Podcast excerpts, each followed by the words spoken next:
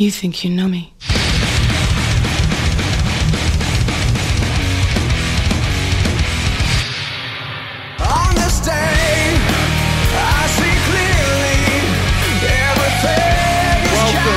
Welcome to another edition of Fixin' to Talk Sports. I'm your host, Ryan Brown, but you already knew that. Joining me this week, it's a Ryan's Wrestling Recap edition of Fixin' to Talk Sports. So you know who I've got in for this week's pod. It's going to be Nick Brown and Dan Sadek. How we doing, boys? Good, man. Hey, you know, we out here. We out here ready to talk some wrestling. Fendi. So we we've had a couple of pay-per-views go down since I last did a Ryan's Wrestling recap. We had W W E Fastlane go down this past Sunday, and a couple weeks weekends ago we had A E W Revolution. So let's start off with that one. We'll get some thoughts on the A E W Revolution pay-per-view. Uh, it started off with a match on the pre-show that was Riho and Thunder Rosa versus Britt Baker and Maki uh, Ito. Uh, there was a solid kind of pre-show match. Nothing crazy going on here. More of a just gonna set up a match on T V between Thunder Rosa and Britt Baker, uh, which we can get into more uh, towards the end uh, when we're talking A E W. But we kicked off the main card, the pay-per-view, with the A E W Tag Team Championships on the line. The Young Bucks defending the belts against Chris Jericho and M J F of the Inner Circle.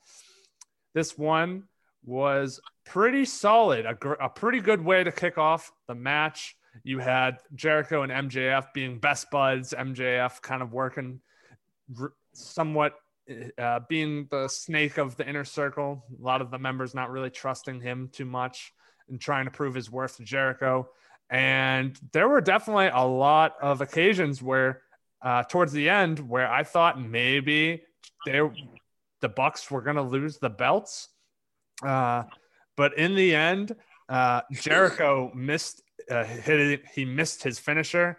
Uh, he hit M J F's body guy, a Wardlow, instead, and the Bucks hit their Meltzer driver finisher on Chris Jericho to score the pin. So, fellas, I'll start with you, Nick. What were your thoughts on the opening match of the card? Uh, well, per usual, A E W puts on fantastic opening matches. Um, I don't have too. Ma- I didn't have. too many issues, but I think the only glaring thing that I guess I missed uh, or there was a lack of, in my opinion, um, we had seen the weeks prior Jericho and M J F doing some of the best heel work I think pro wrestling has seen in quite some time. Um, definitely citing how they messed with Papa Buck and literally made him bleed on national television. Obviously, not real blood. Um, but Yo, there was just... Bro. Kayfabe, Drew. Can't break kayfabe. But nonetheless, you had this intensity going into this match. You know, the Young Bucks were kind of... It, what the story they were trying to give you is that the Bucks were trying to fight for their father.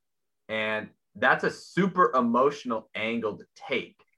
And the one thing I just didn't see in this match was a lot of like emotion and fire from the Bucks. I mean, it was a great match. They did all their, their usual stuff. It was great. And then after the match, you saw them like, um, talk, you know, I think you could hear Nick Jackson being like, "That's for our father." Like you could hear him mouthing, or you could see him mouthing those words, but I just didn't see a whole heck of a lot of it during the match. And that, that was, other than that, it, I mean, it was a fantastic match itself. I would have just liked to see a little more, as uh, the wrestling people in the industry say, psychology.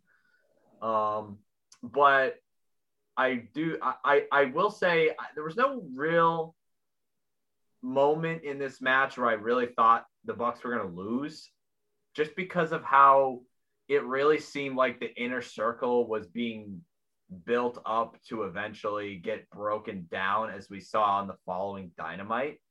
So I was pretty confident that this was kind of just a match to slowly get to that point for the Inner Circle, while also trying to make the Young Bucks look really good. Okay, so if you don't mind me bumping in here, I'd like to also just preface, you know, my takes here with someone who's still fairly, you know, new to A E W. Like, you know, I have been watching, you know, here and there since they really first came to be. Um, back when they were doing like Double or Nothing and All In when they first first started, um, and so like for me, like I I'm still trying to take in the product and pay per views and like you know trying to make sure I'm not just watching for the sake of watching. Like I'm gonna watch because I want to watch. And going into this, I watched the Dynamite right before that Wednesday before, and I was sold. I watched the whole Dynamite. I was like, I'm I'm spending the fifty, whatever it was. Uh, I'm going to watch Revolution, not just for the announcement of who they were bringing in, but, you know, I want to see these matches. I want to see the exploding barbed wire death match and all of that. But again, I didn't know that they were going to start off the card with uh, Young Bucks and M J F against uh, and M J F and Jericho. And again, I remember, you know, you know, I was texting with Ryan too during some of these matches, and I, I just enjoyed it. It was like just good fun. You know, the spots that the Young Bucks do, you know, especially from those stereos were really nice. Um, some some close uh, near falls towards the end, which, you know, like Ryan, you know, ha- had you guessing at one point, like, are the Bucks going to really drop the titles here to M J F and Jericho? And they're going to keep going with this thing with, with them too. But yeah, overall, my only complaint, like, and I think this would be consistent about, for the most part, I wouldn't umbrella the whole company, but there's times when I feel like they could let something breathe just a little bit more, or like, you know, maybe, yeah, I'd say breathe, you know, because like sometimes I feel like the transitions are pretty quick, um, where like they, they don't give whichever, you know, opponent, whoever, enough time to to really sell what just happened, which, again, you know, I don't know. It's just a different style. Maybe I'm just used to more of a slow-paced action with, uh, you know, the W W E over the years when it comes to that. But just a little bit, I don't know. It just kind of, I noticed it a little bit. And also there was a quick match at Dynamite, you know, the Wednesday prior that I forget which two guys it was, but it was like one of the quickest tag team matches I've ever seen. Like they just cleaned up. It was like blink of an eye, and you're like, holy shit, I don't even know what just happened. But was well, that any different than the eighteen thousand squash matches you see on live W W E television? So it's it's different. I'm not talking about a squash match. I'm talking about, I'm not saying the W W E does like a fantastic job at this. I'm just saying, like, in general, like, you know, you can tell when, you know, a move is, you know, is being allowed to breathe. Like, oh, you know, you notice a big move, right?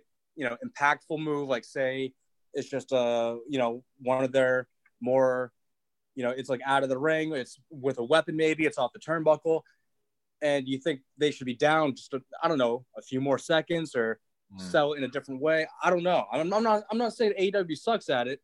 I'm not saying W W E is like Michael Jordan at it, but I'm just saying that, you know, there is, it just, to me, the naked eye, and it's not all yeah. the time, but yeah. there is a little bit of that. And I've talked about this with you, Nick, and maybe Ryan a little bit too, about there are some things about A E W that I feel like, yes, it's unique to them, but also there's some things that can be polished and cleaned up a little bit that won't hurt the product. Like, oh, for sure. Go to commercial sometimes, it just doesn't come out that way. But again, we're talking about the pay-per-view Revolution. Young Bucks and, uh, against Jericho and M J F.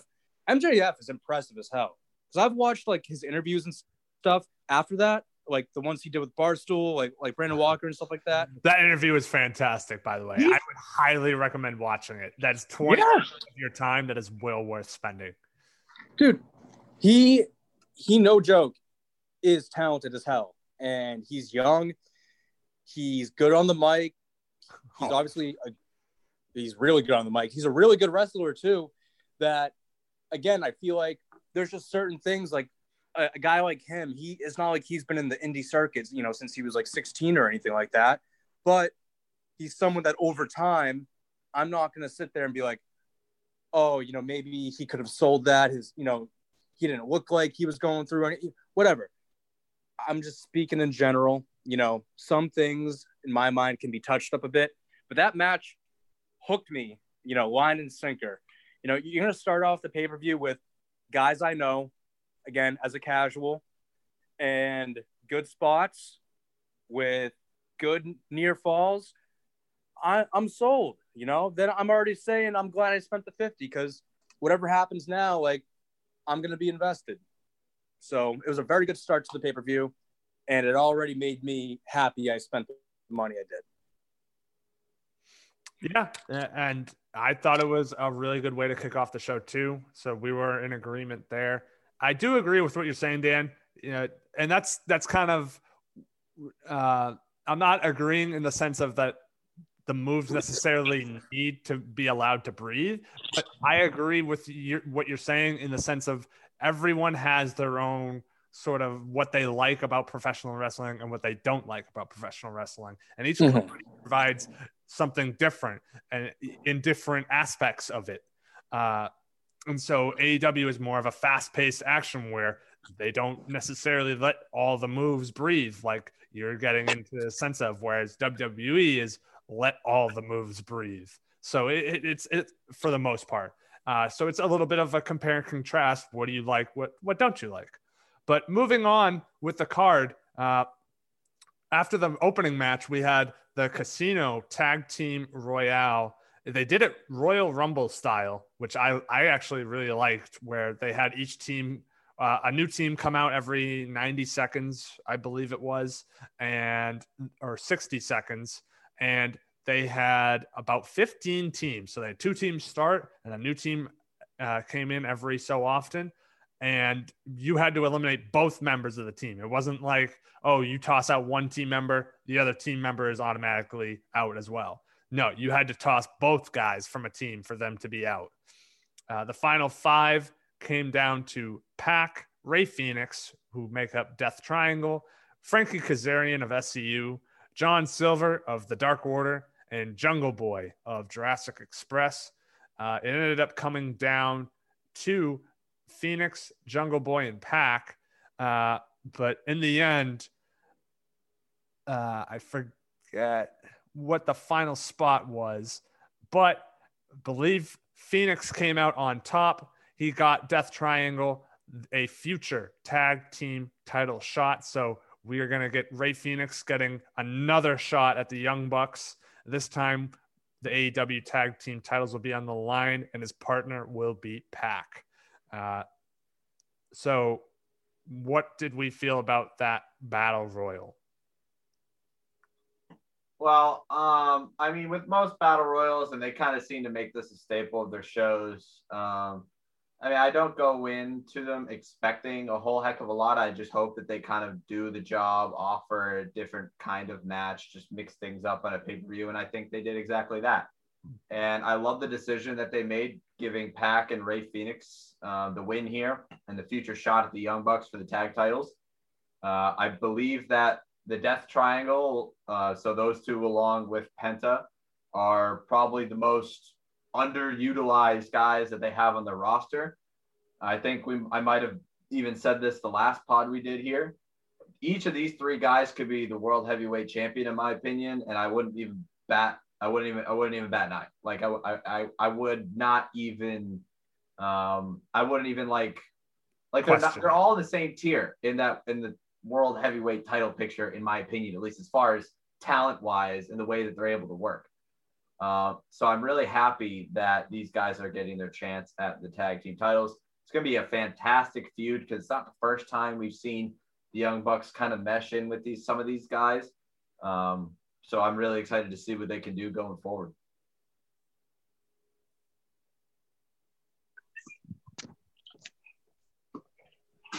Yeah, thoughts on the battle royal? I believe he stepped out for a second, so uh, we can keep going unless that's him coming back right now. Yeah, so let's let's move on to the A E W Women's Championship match. Uh, Hikaru Shida defending her championship against the winner of the Women's Championship Eliminator Tournament, that being Ryo Mizunami. Uh, I didn't think she would be the one to win this tournament, uh, but she's the one who ended up coming out on top and getting a championship match at Revolution. And although I was very confident in the, the chances of Shida retaining, this match made me question myself and whether or not Shida was actually going to be walking out as champion. And for that, that's all you can ask for a championship match. Funny. And the amount of false finishes at the end of this match, the amount of kickouts at the end of this match, where it was just what seemed to be finisher after finisher after finisher. So it was kind of like a finisher fest. And uh, I know we've talked about this in the past, uh, at least Nick and I have, where we're not really a fan of massive finisher fests. This one, that's, I wasn't. That's just the style. It's it's the Japanese strong style match. You yeah. know what I mean? It's just what I, they do. And I just, I, I guess I wasn't pr- expecting a finisher fest in this one. And the fact that I got one with so many false finishes from both both wrestlers, uh, I I was absolutely, I don't want to say blown away, but I was pleasantly surprised by how well I li- how much I liked this match. I did too. And not to jump in before you, Nick, but I just wanted to say that, like, this match, the the length of this match could have either had me, like, really enjoying it, which I did, or being like, when is this going to be over? Just get me to the next one already. Like, this is this is boring, which it wasn't. And I think it goes to those two, uh, Shida and Ryu, uh, having good chemistry in the ring. It just felt like, yeah, whether it was the finishers or the running knees and the elbow strikes, like they they were really good. And and I liked it too because, again, I watched uh, uh, Ryu. I'm going to botch her freaking name. Uh, uh, Mitsu, uh, Mizunami. Yeah. Ryu Mizunami. Uh, I watched her the week on uh, Dynamite the week prior when she uh, won the final leg of that tournament. I was like, okay, like I'm looking forward to seeing this lady wrestle again. And I guess – But I didn't, obviously, I wasn't really in tune with, like, her history. And I was like, oh, shit, like, this is actually pretty good. Like, I feel like regardless if she wins or not, it's going to be a good match. And it was. And, yeah, there's a lot of finishers. Definitely, like, don't love overusage of the finishers um, for the most part. But, I mean, in this instance, I, I don't know. Like, I was sold. When I was watching it, all I can tell you is that I was pretty much sold for the most part on all of the near falls. Like, ah, oh, th- this one's going to be it. Nope. So if you can do that for me, I don't care how long your match is. I don't care who's wrestling in it, what their history is. Like, you get that in a nutshell, and I'm going to enjoy it. And I definitely enjoyed it. Forget exactly what I said to you, Ryan, during that match, but that was one where I was like, I didn't like, I was a little surprised at how much I liked it. Hmm. Nick? Yeah, um, like we were saying, I mean, this the style of this match, I, I was a little surprised at the way it ended um, with all the finishers, but I mean, it just made too much sense. I mean, these two, there they had been showing prior that there's past history between these two, so I was kind of expecting a pretty good match with some good chemistry, and that's pretty pretty much what they did. Uh, it, there's there's been no secret about how the women in A E W have not Um, or they've they've progressed a little slowly as far as their matches, and I thought this was a step in the right direction for sure. I think uh, Mizunami is a really good fit. Um, she offers a very different kind of style. You always see her very energetic in the ring, doing some some crazy stuff that you probably don't normally see uh, in the typical United States style wrestling, I guess you could say, or the American style wrestling, whatever. Um, so I thought it was a nice breath of fresh air. And uh, I hope to see more of uh, this kind of impressive match put together, what have you, um, with some of the other women that they have kind of not really doing too much right now. In particular, like Britt Baker and Thunder Rosa, I, I want to see more of that because those two are phenomenal. Um, and it's not not not a not a shot at Hikaru Shida, but I would like to see some other women get some shine, because I feel like it's just been all Shida all the time. And I would like to see maybe more than just one women's match, a, a pay-per-view on like the main card, really give some of these women a good spotlight to improve and to, to shine. I agree. Uh, moving on into the, the meat of the card, the middle of it. Uh, next couple of matches in my eyes were kind of just filler. They were just kind of there to move along some stories going on with the, the show. Uh, you had Miro and Kip Sabian defeat Orange Cassidy and Chuck Taylor. But this one was was really over before it began uh, due to a backstage attack from Miro and Sabian. Uh, I'm not really going to spend too much time on that one.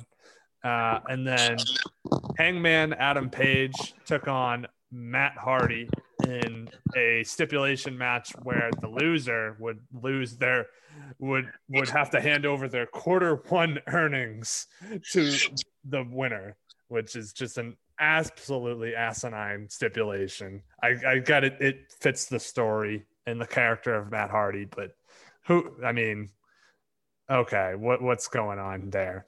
Um, Hangman Page ended up defeating Matt Hardy with help from the Dark Order when Matt Hardy's uh, the private party running mates came out and tried to provide interference for Matt Hardy. Uh, so Hangman ended up with the win. I don't think much really can be said about these two just because uh, I, I just not the matches just were kind of filler for me. Uh, would you guys agree with that assessment? I, yes, Ryan, we were texting during the show. I nodded off during the stretch because one, I was tired as all hell, but also, yeah, I it just, they felt like filler matches when I was watching it. And then when, when I went back to it as much as I could, I, I don't know, like I'm not in, really invested in Matt Hardy's new gimmick or the gimmick that he's been running now for a bit. I, I mean, the, the stipulation on the match didn't really have me sucked in anymore. Like it felt like a, it kind of felt like a half-ass stipulation in my mind, although it goes along with the big money Matt thing. And I get that, but yeah. And the Kip Sabian and um, Orange Cassidy uh, match. Um, sorry, Cassidy and uh, Chuck Taylor and Miro and Kip Sabian. Yeah, I, I just I haven't watched enough where that's gonna be like, oh yeah, I'm actually I can get invested more into this. And um, yeah, no, I, I would just say simply, I I nodded off for a bit during these uh, during these matches until we got closer to the main event. So I they, they didn't really uh, do it that much for me. Nick, you probably have better insight though. Yeah, as far as the Miro uh, and company match, it just kind of feels like ever since Trent went down that they're kind of just using Orange and Chuck Taylor to kind of build up Miro because, I mean, why wouldn't you? So I kind of understand why they're doing what they're doing, but expectedly so. It hasn't been anything very flashy and intriguing, some, not something that you're going to be super looking forward to. Um And, and again, I also understand why they uh, they did the little brawl before the match or whatnot backstage, you know, just trying to add a little spice to a match that they probably expected to be not bad, but just kind of there. Um, I'm I'm hopeful that Miro gets away from Kip Sabian and Penelope Ford because I'd like to see Miro go on a little singles run and have, because I mean, he's amazing. And I, I, I, I love him. I've, I've loved, loved him since he was Rusev in Vince McMahon's company. Um, so I, I'm really, I, I'm trying to be optimistic about his future there. And also I, I love Penelope Ford and I don't know why they don't use her more. I don't know if they think she's just bad, but, um, I would like to see her get more of a run than the one random title match she had, I think on like a Dynamite or something. Um, but so, yeah, I mean, I didn't, I, I guess I didn't really have a problem. It was kind of expected for me. And with Matt Hardy and Hangman Page, look, anytime Hangman Page is out there wrestling, I mean, it's, it's good stuff. I mean, the guy is one of the best workers they have consistently night in, night out. Um, and again, Matt Hardy impressed me a little bit. He did his job. I liked the little gimmick. It was fun. Um, but I would like to see Hangman Page get a little farther away from his fun side and get a little back to being more serious and putting on some stellar matches and some like intense feuds. He's got that ability to really be a serious, intense wrestler when he wants to with that kind of character. And I like to see him do more of that going forward. And for like, like I would hang a Hangman Page Miro feud. It, it, it looks great in my eyes. I don't know what they're going to, how they would do that sort of thing. I don't want to sit here and waste too much time speculating, but um, those are, I mean, those are two guys I'd like to see get some good pushes going forward because I think they have big potential. Yeah. I mean, Hangman, I don't think you're going to get the fun, the serious side of him anytime soon, or at least as long as he's associated with the Dark Order. Right. Uh, I mean, he's not an official member, but he's more or less an honorary member at this point. It's only, it, it feels like it's only a matter of time till he, he, he takes the leadership mantle from that group, or maybe he just never does. And this is the slowest of burns that just never pays off. Um, that would suck. Yeah. And I, I think with Orange Cassidy, I, I do understand why they're using him in, in the, the rivalry with Miro. Orange Cassidy is one of those guys where he needs to play off the crowd in order for him to really be hit his potential and hit his stride. And yep. You've just seen that it's just the character just isn't the same without a live crowd. And yep. So I think with all the, the stuff they did to build up Orange Cassidy uh, before the pandemic and, and in the early stages of the pandemic, and now they're trying to use that shine that Orange Cassidy had to sort of help put over other guys in a sense. Not that Orange Cassidy is losing the matches, but kind of put him in spots where he's not going over anymore. Uh, so that, I mean, it works. If, if you're preparing for a monster Miro build, then yeah, having him start by taking out Orange Cassidy is a, is a good first start. But let's move on to the face of the Revolution ladder match. It was a six-man title match, or six-man ladder match, where the winner got a T N T title opportunity. Featured Cody Rhodes, Penta El Zero of Death Triangle, Scorpio Sky of S C U, Lance Archer, Max Caster of the tag team. Uh, I think that's the Acclaimed.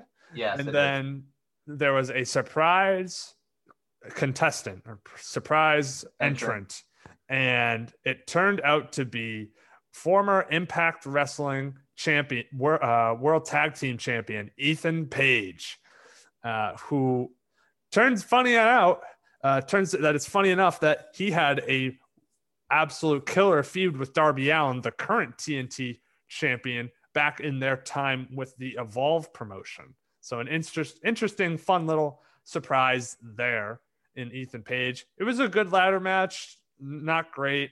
The expected bumps, turmoil, all sorts of chaos throughout the ring. Uh, but there was, and there were some really cool spots uh, throughout the course of the match.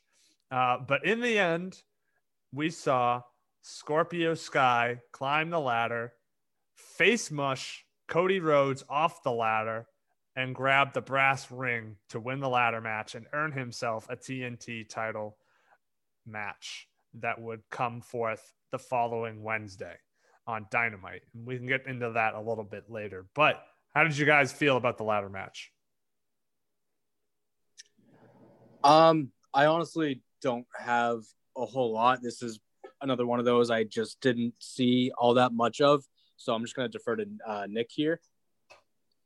Um, okay, so this I, this was another match that it just felt like it did its job, but it didn't do any more than that. Um, I was excited to see Ethan Page.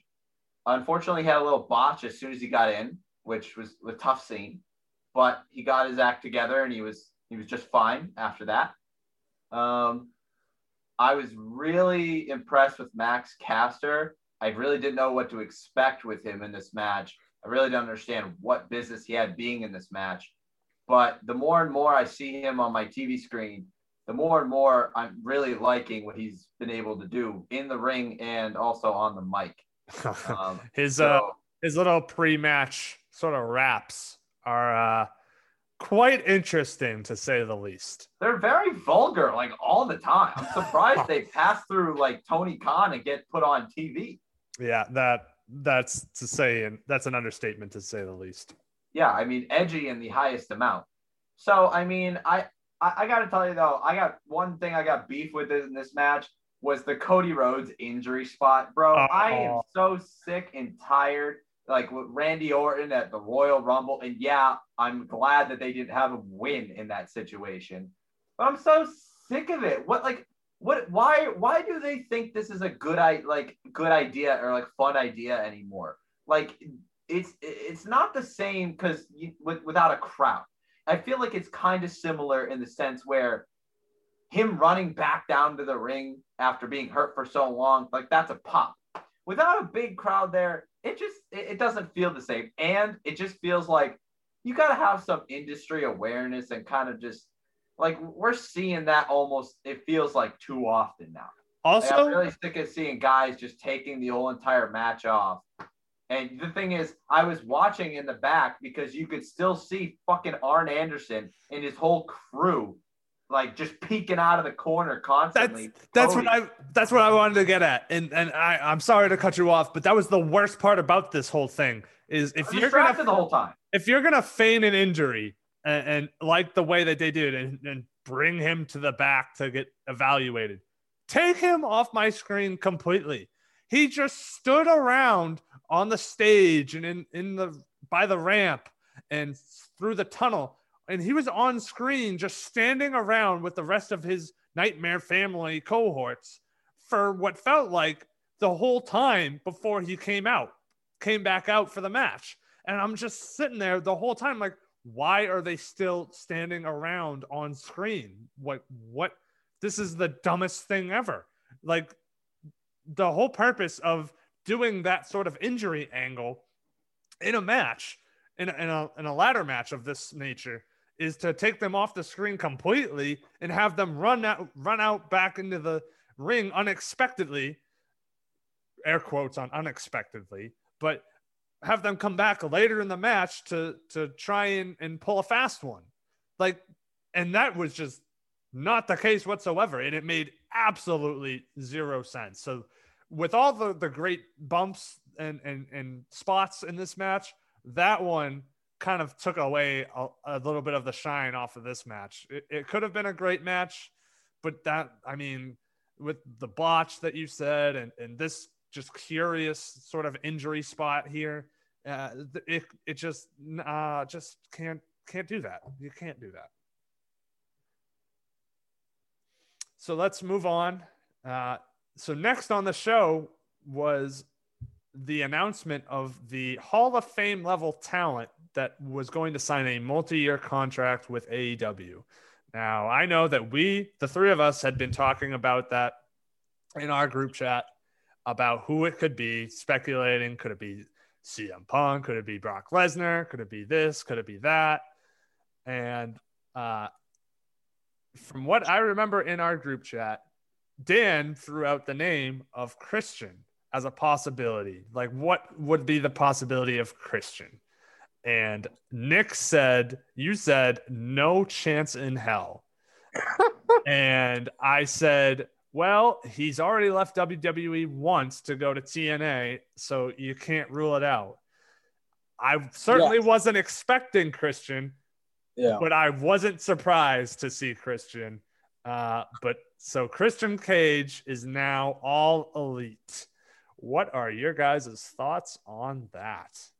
Yeah, I remember sending specifically because I had heard something. I said, hey, it, is Christian, like, is he signed to W W E? Because I know he came out, you know, surprise entry in the Royal Rumble. He and Edge had that moment. We talked about that. I love that. You know, we all love that.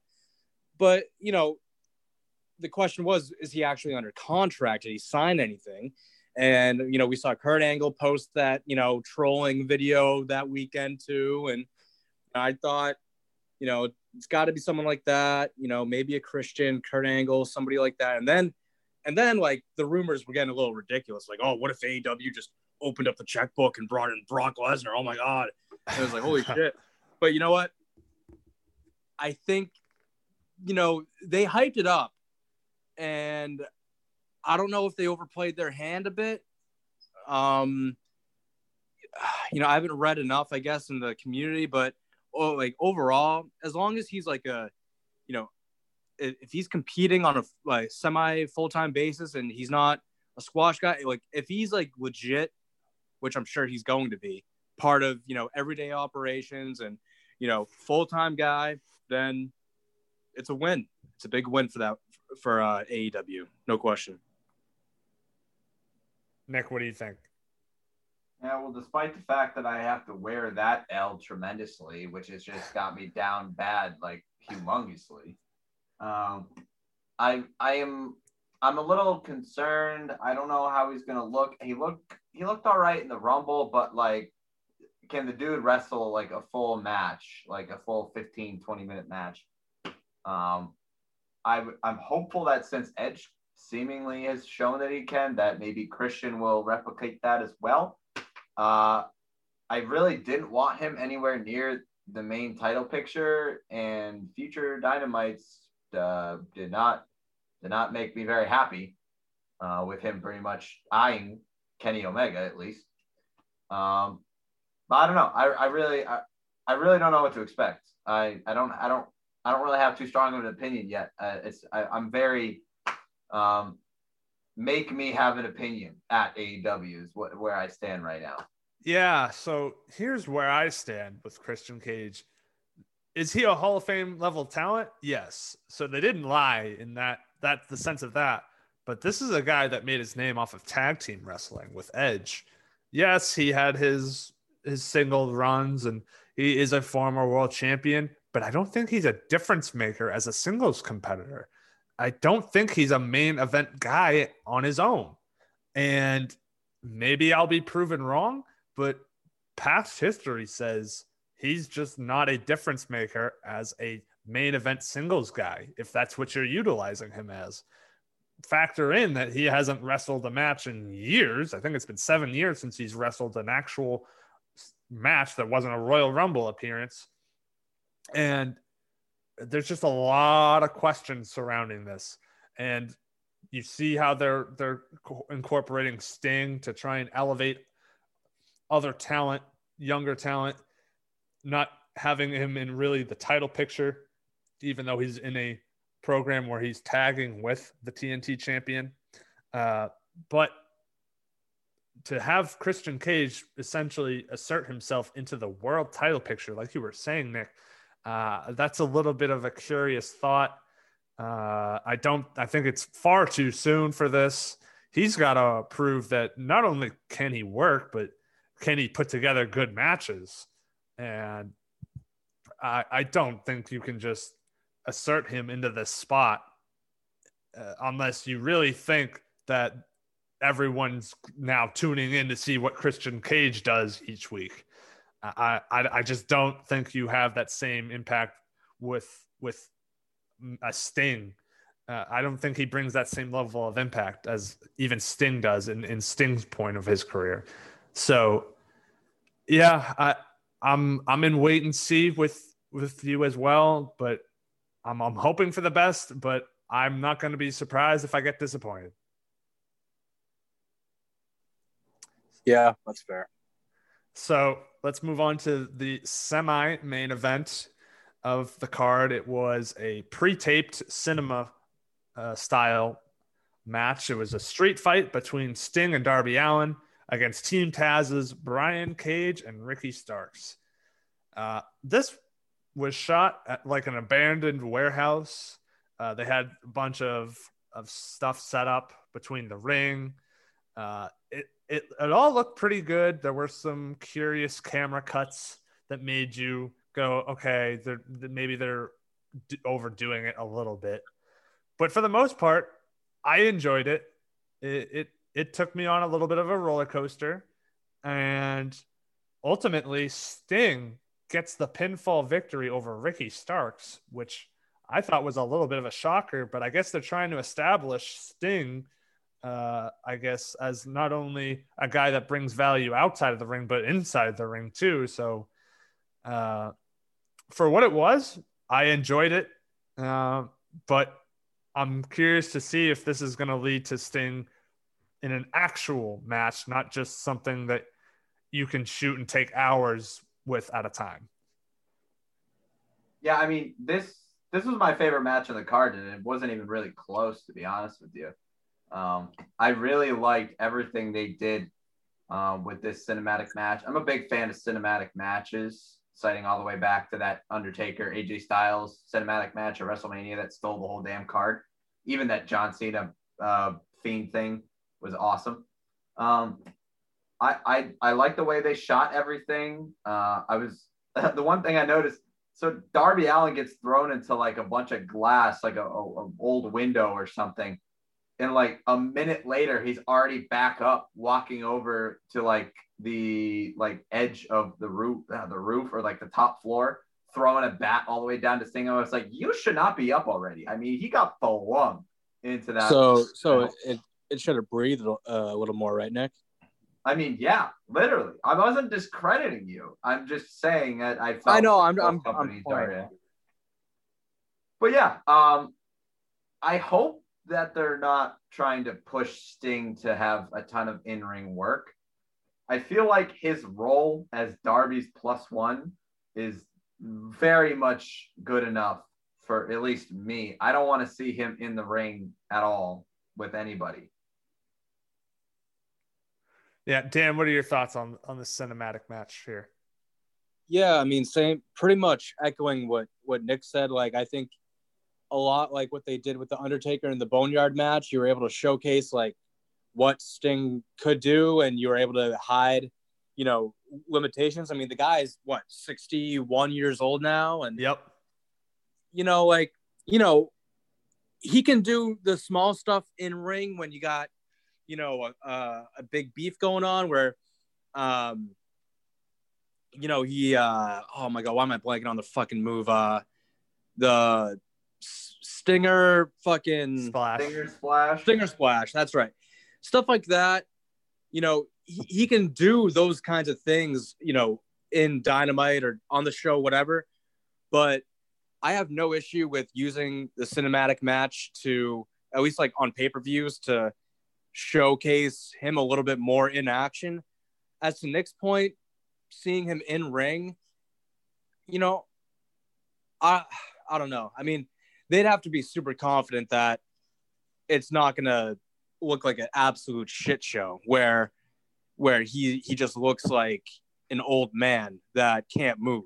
Um, so yeah, I did enjoy the cinematic match for the sole reason that, yeah, overall, it, it had action. Sting didn't look old, and you're I don't know, all the guys looked good there. I, I didn't think anybody like looked bad um, individually in the match, and I do think it's interesting having those two pair together. I, you know, I don't know. I would agree that Sting shouldn't be like a singles performer going for a title or anything, but at the same time, like, you know, you got him there. Who knows how much longer you have him? So I don't care how you use him in terms of uh, just getting usage out of the guy. Who knows how long he has left? So absolutely use him to try to get over people like Darby Allin. And I have no issue with that. Cinematic match was good. We'll see how much they go to that well. I don't know. Yeah, maybe it's with... as a tag team, maybe he becomes tag team partner with somebody so that he, he can be in tag team matches, but he doesn't really have to do a heck of a lot other than maybe a hot tag, something that limits. Oh, that would be great.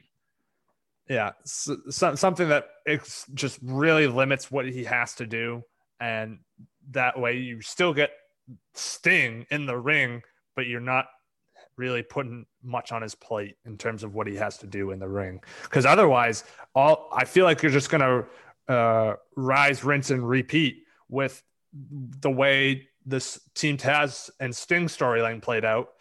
You're just going to have Sting sticking, standing up for uh, a, a young babyface talent.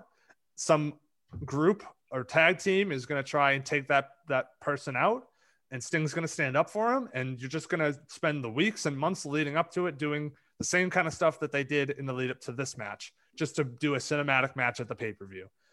Uh, so I, I, I just, I hope that's not what they're planning to do with Sting, and that they're going to try and mix it up a little bit. But the only way you can really mix it up with Sting is to add an in-ring element. And obviously at sixty-one years old, like you guys were saying, that's not really possible. So the only way to hide that is with tag teams. Mm-hmm. But then we get to the, the main event, and there was a lot to talk about here. The A E W World Championship was... I'm still confused about this match. We'll get into that. Kenny Omega defended the world title in an exploding barbed wire death match against the former champion, John Moxley. There were three sides of the ring that were more or less wrapped up in barbed wire, and they had essentially some small C four explosions tied into those. Uh, more, not really, but that's what they wanted you to think, uh, kayfabe. Uh, but there were also sort of three stages of hell on the outside, uh, where they took barbed wire planks and put C four uh, and pyro sort of stanchions right beside them, so that if a if a wrestler fell into the barbed wire planks, pyro would go off, or ex- some sort of explosion would go off. So basically, if you touched barbed wire around the ring, uh, th- you were there was going to be some sort of explosion. So they spent the whole match kind of playing around that, trying to f- send each other into the ropes, trying to send each other into the barbed wire uh, planks set up around the ring. And eventually we had the Good Brothers, Luke Gallows, Carl Anderson, the Impact World Tag Team Champions, come out and run interference to help Omega out. And there, while there were some really good spots, including uh, Omega hitting Moxley with a barbed wire baseball bat that had a tiny uh, that was cool. explosion tied to it. Uh, then, then there was Omega hitting his one-winged angel finish on Moxley, and Moxley not really kicking out, but kicking the rope that had barbed wire attached to it and triggering an explosion to break up a pinfall rather than kicking out himself. That was a, a nice little spot there as well. But ultimately, the, the numbers game caught up to Mox, and Omega put him out in the middle of the ring with the one-winged angel again to score the victory. But it's what happened after the match that had everybody talking. You had the beatdown continued of Moxley, and then this countdown. Welcome to the best day of the year. Draft day. Woo! Nice. Nice, Nick. Nice. All right, so I'm going to cut you off here because I want to give you my thoughts because I need to head out. Um, so I'll, I'll just I'll wrap that up from where you got off. The explosion at the end that they were teasing for so long, I mean, what, we had a couple sparklers go off. Whatever they had planned to happen just absolutely did not happen. Um, and the match was great, but the very end really tainted the, the almost the whole entire show. Like, you have a guy, uh, as Omega joked about uh, on the following Dynamite, uh, sixty-nining him on live pay-per-view, and uh, just for some sparklers to go off. And you had to hope Moxley would save it in a, a video package after the show, um, trying to blame Kenny Omega for the bad Um, for the bad explosion.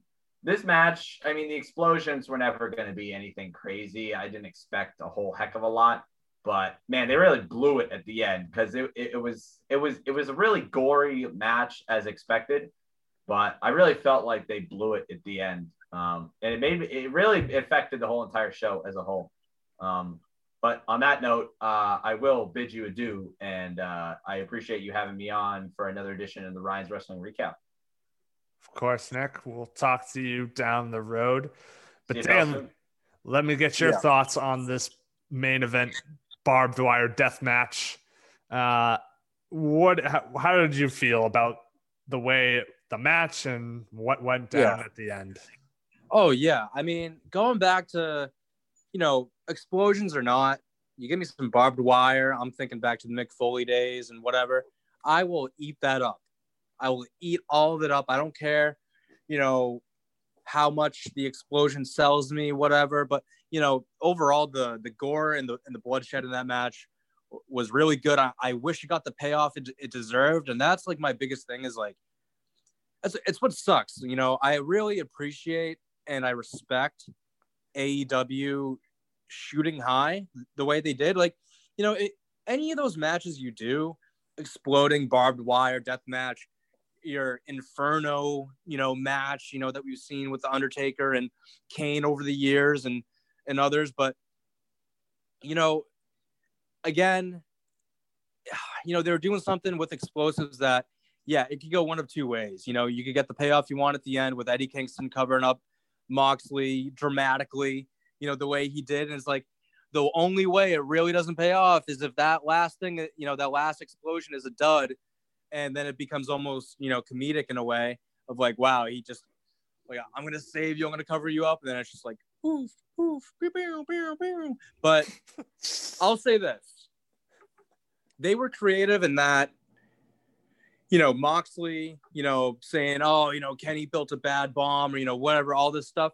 And, you know, to me, I can, I can get behind that level of like explaining away or whatever, because, you know, they even showed, I remember, uh, I forget if it was on Twitter or if, if it was during Dynamite, but they were showing like Kenny Omega had like a drawing of like the diagram of like Moxley getting exploded. It was like, you know, like stick figures and stuff, but yeah, you can almost sell that a little bit of like, oh, this was Kenny's thing. And, you know, he effed up and that kind of thing. Like, you know, if you can shift the blame a little bit past the buck, so to speak, uh, no pun intended, um, and then, you know, that's fine. I can get past it. You know, there's still a, you know, I say new, I know they're not brand new in terms of they just came out this year, but they're, to me, there's still a newer promotion that they're going to have to work out some kinks and whatnot. And, but I don't think it undermined the whole pay-per-view, like Nick said. But at the same time, it did give, it, it gave you sort of a sour taste in your mouth at the end of it, which you never want as as a fan of anything. But I don't think it was bad to the point where I was like, oh, that that undermines everything I just saw. Maybe it undermined, maybe it undermined some things during the match because you're like, well, this kind of unraveled things for me a little bit. But no, I mean, it sucks. It happens, but you see it in wrestling all the time. Um, when you're trying to go for a high risk, high reward type of match, you're going to get that. I mean, it happens. And it, I'm sure it wasn't easy to even get to the point where they were at with that match. Yeah. So my thoughts on this match, I, I enjoyed the match from start to finish, but if you're going to advertise a, a an explosion match where you've got all these different sorts of explosions going on over the course of the yeah. match and post-match, and you don't have a ton of experience doing these kinds of things, and you're essentially you're just leaving it up to chance because you're not sure how you may not may or may not be sure how your explosions are going to go off. Are they going to go off properly or not? Mm-hmm. When you're leaving a live pay-per-view up to chance, and not just any live pay-per-view, one of your four yearly pay-per-views, and it's in the main event at right at the end of the show, and you're just leaving it up to chance, I feel like you're doomed to fail. Mm-hmm. And so what I would have liked to have seen them done in this situation is pre-tape it. You, you, there's no, like, yeah. I understand that you would be taking away from the live crowd that was there, because I know we've been saying that there, there's not really a live crowd there, but they're in, in Jacksonville for A E W. They do have about a thousand or two fans in attendance, socially distanced. And yeah. so yes, you are robbing those thousand or two fans of the in-house experience by just playing a video on the, on the monitor. Uh, at the end of the show. But man, that would have saved you so much trouble here, because if this had gone down and you had pre-taped it, you could have saved yourself so much trouble here. And instead of becoming the laughingstock of the internet wrestling community, you could have gotten the explosion that you wanted, uh, and not have to try and explain yourself in subsequent yeah. nights and subsequent episodes of Dynamite as to what the hell happened there at the end. Yeah. And so I think this could have been easily prevented. I know it was in a tough spot because you're already doing the Sting cinematic match and you had that go on second to last, which means you would have had back-to-back cinematic matches in, in, a, in a sense, or pre-taped matches. But even if it's you're not making that main event cinematic, which I don't think they needed to, it should have still been pre-taped, because you cannot take those kind of explosions, those kind of things to chance. That's what they did. They paid the price for it, um, because it, like you said, it left everyone a sour taste in everyone's oh, yeah. mouth going when it, the show went off the air. And that's just not something you want to do. No. So what I mean, what I thought was, a, for the most part, a fantastic card, uh, somewhere mm. between an A minus and an A. It, it just, that sour, just, just the ending. I mean, it took it down to a B plus for me. It's not like a whole letter grade, but when you are hyping up this sort of match and then you more or less F it up, I mean, and not only that, but you, you, you mess up the explosion, and then you make a wrestler whose job was to go down and protect his friend sell a bunch of sparklers as having literally like knocked him out cold. Yeah. That's just inexcusable. And I feel really bad for Eddie Kingston, because that's just, that's embarrassing that he had to sell a bunch of sparklers uh, as having literally knocked him out cold. Yeah, no, that's, that's, that's a fair point too. I mean, yeah, you're in a tough spot there where he's covering up Moxley and you're like, oh geez. But, uh, yeah, so you so you said between A minus to A for the for the card. So for speaking, you know, talk to me like I'm in G M mode in SmackDown versus Raw. We're talking four four and a half star for that for that uh, card, right? I, I would say so, but I, I think the the stupid this just the the botch at the end of the show ultimately brings it down to like somewhere in that three and a half to four star range, where you had yeah. something, you really had something, you had that four and a half star out of five coming in towards that end, and then you went ahead and you blew it and you handed away a star or half a star, whatever you want to. You, you yeah. handed some back oh, okay. at the end that you had already built up. I got you. I got you. No, I mean, to- totally fair. Totally fair. And you know what? Despite that finish, I, you know, I it's not like I've been glued in it, you know, every Wednesday since, but, you know, I am keeping tabs. I am sort of keeping m- my feet in there, and you know, I think that they're still on the up and up, and there's still so much room for growth for that company overall. So I think regardless of that finish, they're still learning and they're still working out the kinks, and you know, I don't know, I'm enjoying it. That's all I know. Yeah, I would tend to agree. I'm willing to see how they go from there. We've had a couple of episodes of Dynamite since. We've had some some good finish, some good uh, reveals, uh, and so, not so much inter- not so much great explanations as to what went down in that main event. But uh, they've explained it off uh, enough to the point where I'm over it. Uh, yeah, it it it could have been explained a bit better, but. Um, what are you gonna do? Yeah, exactly. I'm I'm moving on. Uh, it'll be interesting to see where A E W goes from here, as they are now heading towards their next pay-per-view, Double or Nothing, uh, in May. Uh, they've got some time before that, so we'll see where they go from there. We uh, shall. Let's switch gears over to the world of W W E. This past Sunday, they had a, their most recent pay-per-view. That would be Fastlane, the final stop on the road to WrestleMania. And a little bit of a slow start to this card. Not going to lie to you here. On the pre-show, you had Riddle defend the United States Championship against Mustafa Ali, who's the head of the Retribution group. Uh, but after another loss to Riddle, looks like Retribution, uh, the group that is Retribution, will be no more as they have abandoned Mustafa Ali. So that's really all this match served on the pre-show. But uh, so Dan, do you have any thoughts about the Fastlane card before? Yeah.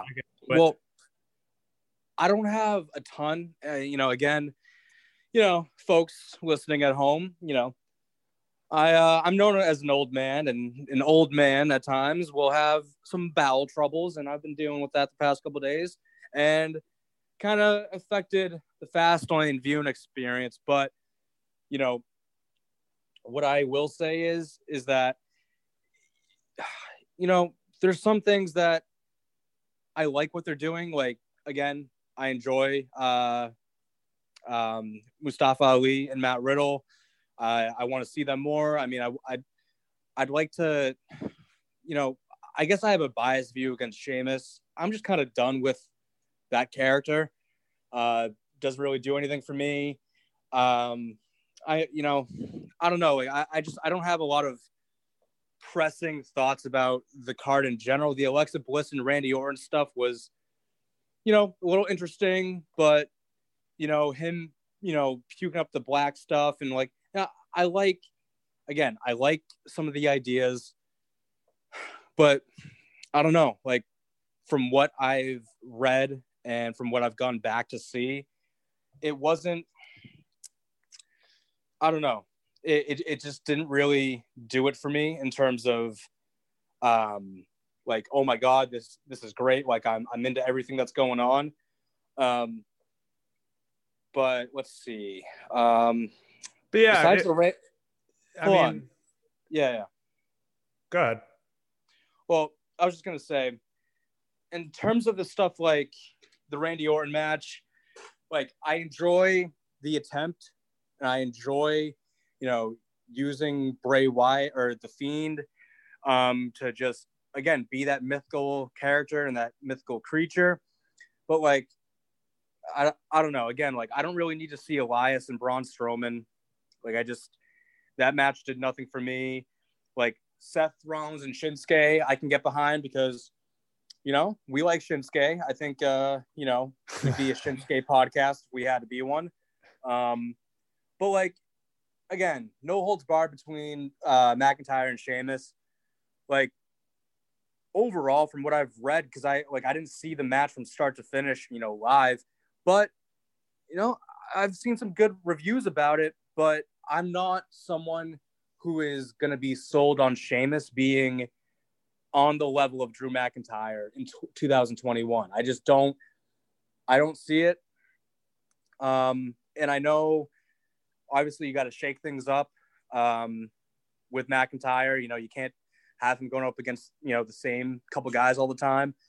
But, uh, yeah, and then the main event, which was Reigns and uh, Bryan. Yes. If I'm right. Uh, again, one I wish I got to see start to finish if it weren't for my my uh, my ass. But uh, you know, another one where like I'm happy to see that people like were again invested in the match with Daniel Bryan and Roman Reigns. Um, I'm not the biggest Daniel Bryan fan, but I'd be lying to you if I said he wasn't one of the top technical wrestlers probably in the history of the company. I mean, he's really good. He's really, really good. And Reigns, again, I think Reigns has come a long way in terms of like the uh, public opinion surrounding the W W E. Like there was a time I can remember where the dude could have cured cancer. And I, I you know, I, I hate to say that because he, he had it, but I'm just saying a figure of speech. He could have performed miracles before, and he would get booed by every single possible human being. So this is true. I don't know the the the, the hardcore fans just hated that Roman Reigns was being pushed upon their down their throats by W W E. I will give you that for sure. Yeah. And, you know, I like the head of the table stuff. I like, I like his character right now. And so, you know, there's a, there's a couple matches like this one that I will go back to um, on the network via Peacock. Uh, can't believe we have to say that now. Yeah, gonna gonna watch it on Peacock. We're gonna ride the Peacock, Dan. Yeah, you know, absolutely. So there's a couple like that, you know, that I will go back to and rewatch it just so I I have it fresh in my mind, especially going into WrestleMania soon, um, which I am really really freaking excited for. You know, they're gonna have like half capacity fans, I believe. It's going to be pretty legit. Two nights again, if I'm not mistaken. It is. But, um, I don't know. I, you know, it, it could be part of it too. You know, I've been following along a little bit more on the A E W side, just in terms of like shit on the internet rather than the W W E. And maybe I, I need to balance that out a bit more, but, um, cause like literally dude, when I saw Sheamus was on the card, I rolled my eyes. Like, you know, maybe there's people that still really like him out there. I don't know. He just does not do it for me anymore. I just don't, I don't know. Uh, I'm not, I'm not into the character. And I, I feel like he fell off the face of the planet in terms of being in that kind of match. So like, I don't know. In, in, in the weeks leading up to it, I don't know if they did anything in general to put him back there that is convincing, but to me, there's not much they could have done that would have been like, oh yeah, bro, no holds barred with McIntyre, like lock me up. I just, I don't know. Do you feel different? So I, I, I tend to agree with you on, on the point that Sheamus doesn't feel like he's on the same level as a Drew McIntyre or a Bobby Lashley right now. Uh, but he has been putting on great matches with McIntyre on Raw. They had two matches where they basically beat the ever living hell out of each other, and that set up this kind of third and final no holds barred match on pay-per-view um, to sort of shut the door on that. But the problem with having Sheamus in in this spot is it's just not believable because he didn't pick up any wins. Uh, he Uh, he's lost to yeah. Lashley twice now. He just lost the other night to Lashley on Raw, and he's lost to McIntyre multiple times now. All he's done is get the only times that he gets one over is when he attacks from behind before a match or in a backstage segment. Uh, it's it's not he isn't picking up wins in the middle of the ring against these top tier guys. Uh, and that's just because McIntyre and Lashley are on a collision course for WrestleMania. And that sucks that they, Sheamus wasn't able to at least kind of hold his own from a win-loss perspective. But when that happens, I, I can't really – I all I can you can do is try and enjoy the match as much as possible. I certainly enjoyed the pay-per-view match, and I'll get into that in a little bit later on. But I had a, yeah, I had another question for you too, because I saw this being reported, and I say reported like – I don't know if it's true or not, but um, apparently ha- is the main event at WrestleMania actually going to turn into a triple threat? Is that, is that real? Is that for the Universal title? Uh, I believe so. Yeah. I think it's with, yeah, the Ed- Edge and Roman. Yeah. So, uh, and I'll get into the, the Universal title match uh, in more detail, but yeah. The way the match concluded and the way it, it the show went off the air, and it seems to be pointing in that direction that Daniel Bryan is going to find his way into that match and make oh, okay. it a triple threat, but that still remains to be seen. Okay. I, I just figured I'd ask because I saw a blue check mark uh, tweet that out shortly after the pay-per-view ended, and I was like, wait. Wait, and then I saw like, you know, like Jay Stu from uh, ninety-eight point five who literally just quote tweeted that, just saying lame. Yeah, just because that. I mean, they've been hyping up Edge and Roman Reigns. I know, spear versus spear. as as the marquee match. That's the first match that got announced for WrestleMania. Um, so why switch it now? Right. But, um, but I don't mind Daniel Bryan being in it if he is in it, especially when he, the card that he's playing is the, this could be it for me. I don't know if I'm going to have another WrestleMania in me. You know, I yeah. don't know how many more chances at being a world champion I'm, I'm going to have. So damn it, I'm going to do everything I can to get into this match and be become champion one way or another. Like I, yeah. if if that's the the way they want to play that for Daniel Bryan, and that's how he works his way into the match, uh, so be it. Um, All right. We'll have to see. Just thought I would, uh, yeah, just touch up on that because I I literally was curious about that, and I was like, yeah. Like, I don't know, you know, exactly how that w- would go down, but I mean, I just figured I would uh, pose the question since I saw saw it there on Twitter, and I mean, obviously, it makes sense. Again, another match I'm gonna have to go back and make sure I I get through before WrestleMania. But yeah, no, I uh, always love talking wrestling with you, Ryan, and uh, unfortunately, got to bounce, but we'll be back. I hopefully. Uh, You know, we can talk some more coming up uh, on WrestleMania soon. For sure. Appreciate you hopping on, Dan. Anytime, brother. Yeah. So let's let's recap. We kind of nitpicked the the fast lane card with with Dan there. Kind of bounced around across it. So let's start from the the bottom and work our way back up to that main event. They started with a women's tag team championship match between the champions, Nia Jax and Shayna Baszler, taking on Bianca Belair, who's the twenty twenty-one Royal Rumble winner, and Sasha Banks, the current SmackDown Women's Champion ch- winner. Uh, she's the current SmackDown Women's Champion. Uh, this match should not have happened, and it's not because it was a bad match. It's because they already did this match on pay-per-view. They literally had the same exact match at Elimination Chamber back in February. Why they felt the need to run it back again make with no different outcome makes no sense. I don't understand why you why they keep pushing this Bianca Belair, Sasha Banks team, because it's stupid. It's it's very dumb. They the only thing that I will give them is that they keep they would mention how the only time tag team champions faced each other for another a singles championship was for when Shawn Michaels and John Cena were world tag team champions and they faced off against one another in the main event of WrestleMania twenty-three for the W W E Championship. So I, I did appreciate that they were giving some context to why they might be trying to become tag team champions, but you had already done this match once before, and now you're doing it on pay-per-view, and now you're doing it again. And the match was no different than the first time. And so I just, I I thought it was stupid. I thought it was a waste of time. You could have given another team a chance to shine on pay-per-view. Uh, it could have been a Natalya and a Tamina.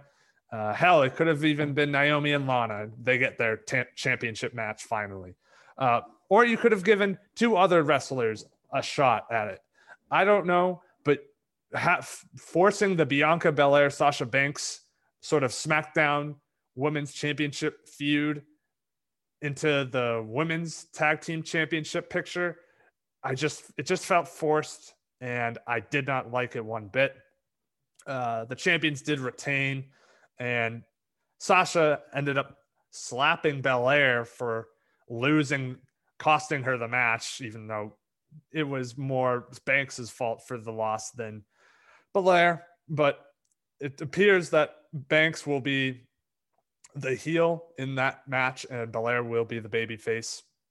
Uh, so we'll see. I, I have my high hopes for it. Hopefully this, now that they can put the, the tag team championships out of sight and they can focus on each other, uh, we can actually get this, let it breathe on its own and let it kind of build on its own. The next match was an Intercontinental Championship match between the champion Big E and his challenger Apollo Crews. I really like the, the the character build that Apollo, the new Apollo Crews. Uh, he's uh, uh, embracing his roots uh, from Nigeria. Uh, his he's changed his accent to fit that character, and this is something that Apollo Crews has been missing his entire career is, is a character. He's always just gone. It's in, in the W W E. He's just felt like that in-ring performer who can do it all. He, he's got all the in-ring talent in the world, but he has just no character. You just, there's nothing to, that really appeals to anyone uh, character-wise. So he's just kind of the guy that uh, if needs to be putting on five-star matches in order to really get your attention. And he doesn't have, he hasn't been doing that, hadn't been doing that, didn't really have that opportunity to do those kind of things. So he kind of got lost in the sauce, lost in the picture.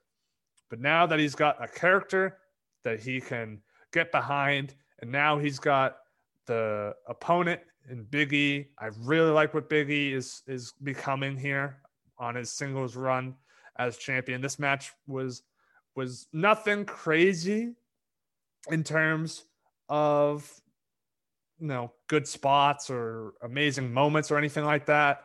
And the finish just really was not great. It was, it looked like a botched, um, where some, uh, Apollo was pinning Big E. Big E reversed the pinfall into apparently his own, uh, even though it looked like both of them had their shoulders pinned at the same time. So that was a little funky. Um, but the, so the match itself was okay, but I do want to say that I really like where Big E and Apollo are going with their characters. I think they have a sense of direction, and I'm looking very much to see where they go from here. Uh, if it's a rematch at WrestleMania, I, I just, I need to see more out of them, because character wise, they're, they're making me want to watch them, their, their segments, watch their matches, but they, they gotta deliver in the ring to seal the deal. And they just didn't do it this time around, but I'm hopeful that they will, uh, the next time they square off for that title. Then you had Braun Strowman facing Shane McMahon, except Shane McMahon replaced himself with Elias. And so this just was a throwaway match. It was filler. There's really nothing to see here, nothing to say that needs to be said here. So I'm just literally going to move on because it's pointless. The next match on the card was Seth Rollins and Shinsuke Nakamura. This was actually a, a really good in-ring performance from both characters. You know, Shinsuke is coming off of his tag team run with Cesaro. They've now split, kind of gone their own separate ways, but they're both intertwined in this sort of Seth Rollins ordeal where Cesaro is the main guy. Seth Rollins and Cesaro are feuding, but now it looks like Shinsuke Nakamura has problems with Seth. So maybe they're Seth uh, Nakamura is trying to stand up against Seth for his former tag team partner.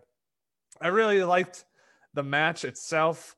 Um, But again, nothing really other than just good technical wrestling and some solid spots across the board and a little bit of a back and forth towards the end. Um, there wasn't a whole lot to write off about how this match went. Rollins ended up picking up the pinfall with the stomp. Uh, but where this goes from here, I mean, I assume Rollins is going to just go back to, is going to do his own thing, but Cesaro is going to be looking for payback after he got taken out by Rollins. And so you'll get Rollins and Cesaro at WrestleMania. Unfortunately, that means Shinsuke Nakamura is kind of on the outside looking into where he fits into the WrestleMania puzzle.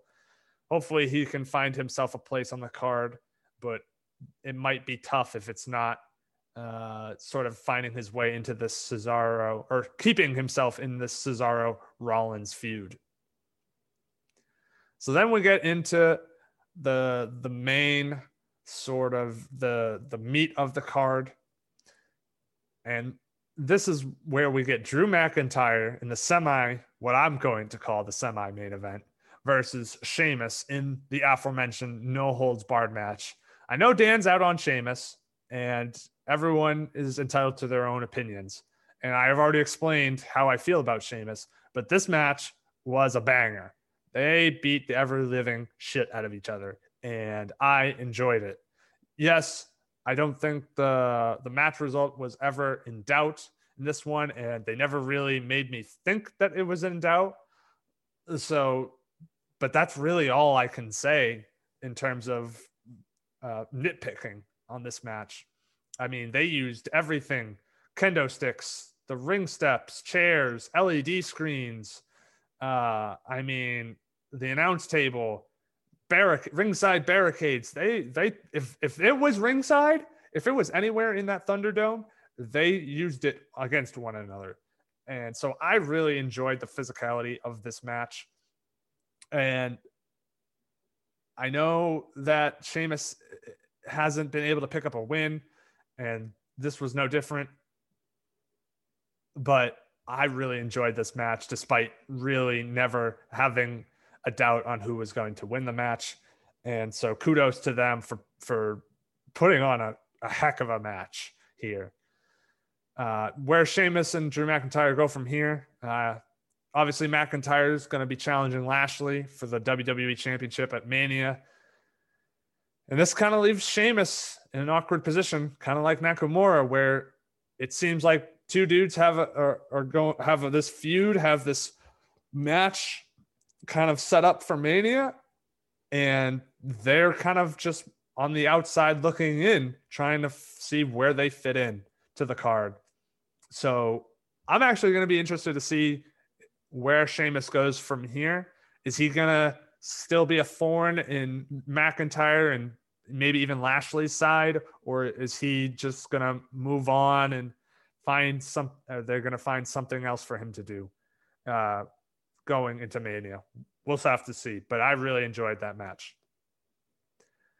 Then before the main event, you had Randy Orton and Alexa Bliss.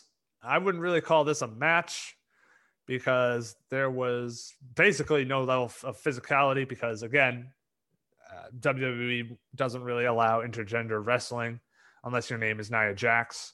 So you just got a bunch of theatrics.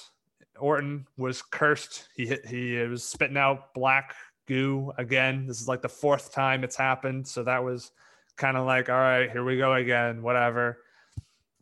Then once the bell rings, you get Bliss shooting fireballs at Orton across the ring. That was, uh, again, that's another repeat. So that was like, all right, we're doing that again. It was just basically five to ten minutes of Bliss playing games with Orton, dropping stuff from uh, the ceiling and other stuff. But then they get back into the ring after basically doing a lap outside of it and doing shenanigans and whatnot. We get back into the ring. Orton seems poised to strike on, on finally get his hands on Alexa Bliss. And from the ring canvas, we see an, a hand breach out from underneath the ring and grab Orton's foot. And it turns out it is the return of the Fiend. The Fiend reemerges. Orton is terrified. He's seen a ghost. He thought he burnt the Fiend to hell. The Fiend is back, and the Fiend's mask is burnt. Looks like it's been also been burnt. So I, I I like that they didn't just bring back the old Fiend mask, that they acknowledge that he literally got burnt alive and he's wearing the mask that he was burnt alive in, uh, in a sense. Um, but he, the Fiend gets Orton, hits the Sister Abigail, Bliss gets the couple, the cover, and that was it. So the Fiend is back. That's great, but not in terms of the match. There was really nothing to see here except for the theatrics, the games, and whatnot, and the fact that we've got the Fiend back just in time for Mania, and it's all but certain we're going to get Orton and the Fiend at WrestleMania. And then our main event was for the Universal Championship. Roman Reigns defending his Universal title against Daniel Bryan. The winner going on to WrestleMania to defend that championship against the Royal Rumble winner, Edge, who was the special guest enforcer standing at ringside, which meant he basically had the ability to get involved in the match however he felt like. And that would play a big role down during the stre- closing stretches of this match. From the start, you could tell Daniel Bryan was just trying to play mind games with Roman Reigns, basically poking fun at him and just messing around to the point where he, you almost seemed like Daniel Bryan was getting cocky and, and overconfident. But he, I think he was doing that from a psychological standpoint just to try and get in the the head of Roman Reigns. So I, I, I liked the initial. It wasn't just like, oh, we're just going to lock up and here we go. Like, they added a, an element to it, and I, I enjoyed it. And then once once the, the shots started going off, it they started going off. This was a, a great back and forth match that featured several different reversals, finisher attempts. I think Daniel Bryan locked in his yes lock submission hold four different occasions. But ultimately, Daniel Bryan tried to hit Roman Reigns with his running knee finisher, and instead of hitting Reigns, hit the ref, which caused uh, allowed for a run-in. Uh, so Edge had to step in and start doing refereeing. And obviously, neither wrestler was too thrilled about that. Eventually, Jey Uso gets involved with the referee still down and starts super kicking Edge and Daniel Bryan to save Roman Reigns from the yes lock. Starts, brings a steel chair into the equation, starts ass- attacking guys with a steel chair. And that leads to Edge and Daniel Bryan coming back in with their own steel chair assault. Eventually, that leads to Edge and Daniel Bryan getting hitting each other with steel chairs. Edge ends up just literally losing it and just destroying both Roman Reigns and Daniel Bryan with steel chairs, abandoning his position as guest ringside enforcer. So we got not the first ref, but a new ref comes in and it assumes authority over the match. Eventually, after a couple, some false f- false finishes, we do get uh, that main event spot where Roman Reigns ends up coming up with the win. Uh, it was kind of a weird finish, and that's kind of why you're having me stutter here, because normally you would have one of the wrestlers hit their finisher to finish off the other opponent. In this case, Edge literally beat the ever-living shit out of both competitors with a steel chair, and Roman Reigns just happened to be the guy that got up from the wreckage first and rolled over into a cover to get the one, two, three and preserve his championship. Uh, so a little bit of a curious finish here. But the key part about this is that going into the match, Roman Reigns made it a point to say that he had never tapped out in his entire career. And Daniel Bryan told him that he was going to make him tap out for the first time ever. Towards the end of this match, while the referee was down, while Edge was in a bad position, was trying to help the ref and get back into the match and assert himself into it, Bryan had Reigns with the yes lock in hold and actually got Roman Reigns to slightly tap out, ever so slightly, but in a way that Edge could not see from where he was standing in the back uh, at ringside. Uh, actually, he was inside the ring. And so by the time that Edge got back into the ring, he could not see it. And at this point, he was running on fumes because he was pissed. So instead of looking for the tap out, he just bashed the both of them with steel chairs, ultimately costing Daniel Bryan the match and inadvertently handing it to Roman Reigns. What does that all add up to? It means that instead of the one-on-one match that we were talking about with Dan, we could see Roman Reigns versus Edge, versus Daniel Bryan, a triple threat main event for the Universal Championship. All in all, that Universal title main event was really, really good. I enjoyed it a lot, even though, yet again, I didn't think Daniel Bryan was going to win the title. They at least made me believe that maybe there was a slight chance at times, at once or twice, but for the most part, I really didn't see it happening, and that was the case. So overall, Fastlane was solid. It got off to a really slow start, just uh, really slow start off the gate. But once the, once we got to Shinsuke and Seth, things started to pick up. Drew McIntyre, Sheamus, slugfest. I love that. And then finishing with that Universal Championship match. So they finished strong after the slow start.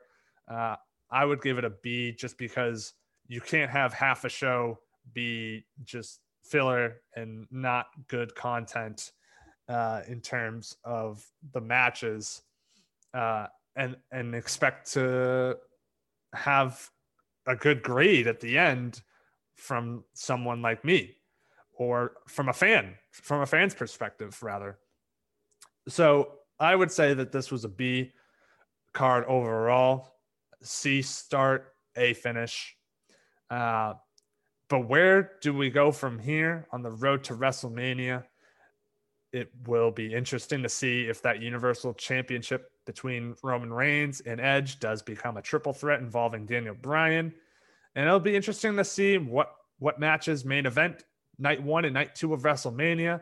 And it'll be interesting to see how the the two nights get filled up with matches, how the two cards end up shaking out. Uh, I'm interested to see it. I'm excited, just like Dan, just like Nick, for the road to WrestleMania.